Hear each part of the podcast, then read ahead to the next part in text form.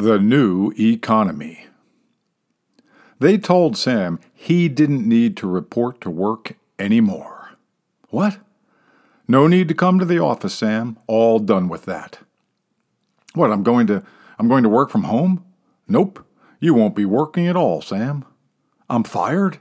No, you're not fired. Just no need to report. I don't get it. It's not really that complicated, Sam. You still have a job.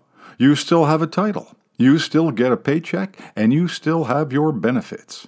You just don't have to do anything. I don't have to do anything? That's correct. Just stay home, Sam. Your checks will arrive in the mail. Well, actually, they will be wired directly to your bank account. This is crazy. It's the new economy, Sam. This conversation took place just a few minutes ago.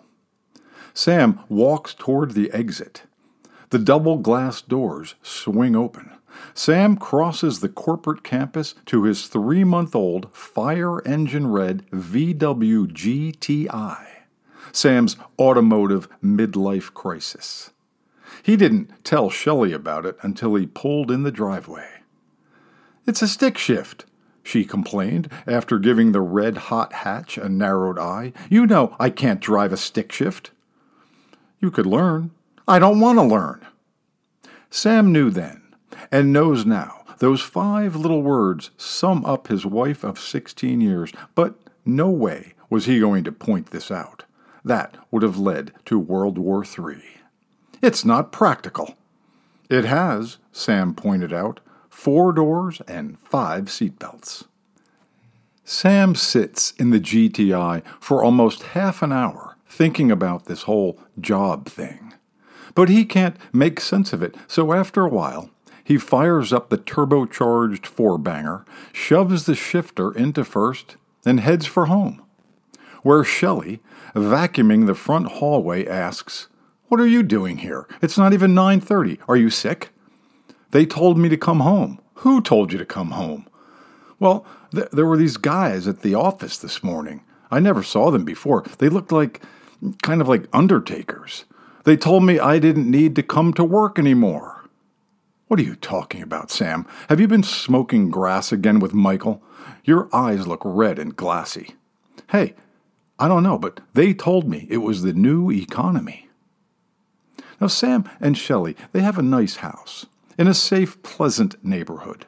They don't take the keys out of their cars or lock their doors at night. They both have college degrees. Sam has a solid middle management position at an international food and beverage company. Good salary, great benefits. Shelley was a middle school math teacher until she left the classroom 14 years ago to raise their three children. She now asks So, in this new economy, Sam, do you still get a paycheck and health insurance? Well, that's what they said. For how long? Huh? Sam, he feels like having a couple pieces of cheese. Lately, he's been into this excellent Norwegian Swiss, sliced super thin, almost transparent. He's been doing lots of protein lately, less carbs. He read an article online. He keeps cheese in his small cubicle fridge at the office. He's always running out, forgetting to restock. He smiles thinking about it all and says, One less thing to worry about. What? asked Shelley. Then, the paycheck and insurance, Sam, for how long? How long do they last? I won't have to bring cheese or bottled water or a turkey sandwich to the office anymore, says Sam. Sam hates the taste of the water at work. Too metallic. He quietly believes they put some chemo in the water to keep the troops in line, keep them subdued and content with their boring lot in life. These are the kind of thoughts Sam has when he gets stoned with his brother Michael. Forget the stupid cheese, Sam, snaps Shelley. How long will the paychecks be coming, huh? And what about the insurance? You know I'm having my meniscus repaired next month.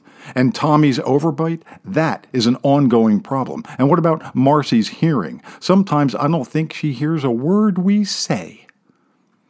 Just selective hearing, Shel. She's a teener. Don't worry about it. Ugh, I swear, Sam, you are so annoying. Now, what about the paychecks? And what about the insurance? The paycheck and the insurance, Sam. I don't know. I guess, I guess I'll need to call and find out. Well, that's an excellent idea, Sam. Shelley says sarcastically. Make that call. It will give you something to do this morning. Sam thinks about that. Thinks about what he'll do this morning, and this afternoon, and tomorrow, and the day after that. He never did a whole lot at the office, but it never really made much difference. He was, after all, at work. I'm going to the grocery store and the hairdresser, says Shelley. I'll be back in a few hours. Sam says bye. He's glad Shelley won't be around to see if he's doing anything. After the SUV pulls out of the driveway, Sam stretches out on the sofa and stares at his phone, does some mindless scrolling, nods off, wakes up, nods off again, mills around the house, makes a grilled Norwegian Swiss on rye with some chips and a glass of water. He's looking at his phone again when he hears the car in the driveway. He quick moves to his desk and pretends like he's doing something important, just like he often does at work, or used to. Shelley says, So, did you call? Call? Call the office to see about the paycheck and the insurance, Sam. She sounds entirely annoyed. Oh, yeah, Sam lies. Sure, I called. They said indefinitely. Paychecks and insurance should last indefinitely. It's, it's, it's just the new economy, Shel. That night, after Shelley and the kids have gone up to bed, Sam logs onto his Facebook account. Sam is primarily a Facebook voyeur. He scrolls and scrolls through the dog pics and vacation pics and kid pics and all the political doggerel, but only rarely does he ever punch the like button or write a comment. Full blown posts of his own creation he could easily count on his ten fingers. Sam is primarily a spectator on Facebook, just as he is in real life. But tonight, tonight something stirs in Sam. Tonight, Sam just can't help himself. Sam has something he needs to tell the world. The desire is almost visceral. It demands all caps, the Facebook equivalent of scream therapy. AI took my job today, but hardy har, I still get salary and benefits. Life on Easy Street. And then, not exactly sure why, he comments on his own post. When I asked Human Resources how long this scenario of salary and benefits might last, they replied, Quite likely, Mr. Jones, until you reach retirement. Ha! That's almost 20 years from now. Well, this is complete malarkey. Sam never called anyone.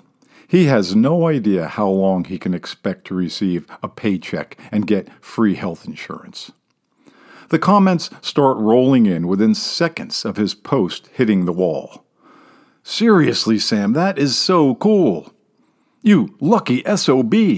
No shit, Sam, that's incredible. Jackpot. What's AI? Before Sam can reply to this question, his old college roommate, Marco Polo, real name Mark Post, writes What's AI? Are you kidding me? artificial intelligence, dumbass. I mean, come on, dude. Are you living in the 21st century? My second grader knows what AI is. It's going to make you irrelevant, unless it already has. Sam smiles, even though he knows Marco's youngest is in high school by this time. And then up pops a troubling comment from Wendy, a coworker from his early days at Meditech. Sam, I'm telling you, it was just a ploy to get you quietly out of the building. I'm in HR now. I know the drill. They're setting you up, old friend. A few days will go by, a week, a month. Eventually, they'll claim you're AWOL. Absent, Sam, without leave. Fire you for not reporting to work. Cut off your salary, your insurance, your severance, even your retirement benefits. It's the new corporate strategy, Sam, all part of the new economy. Call me before it's too late.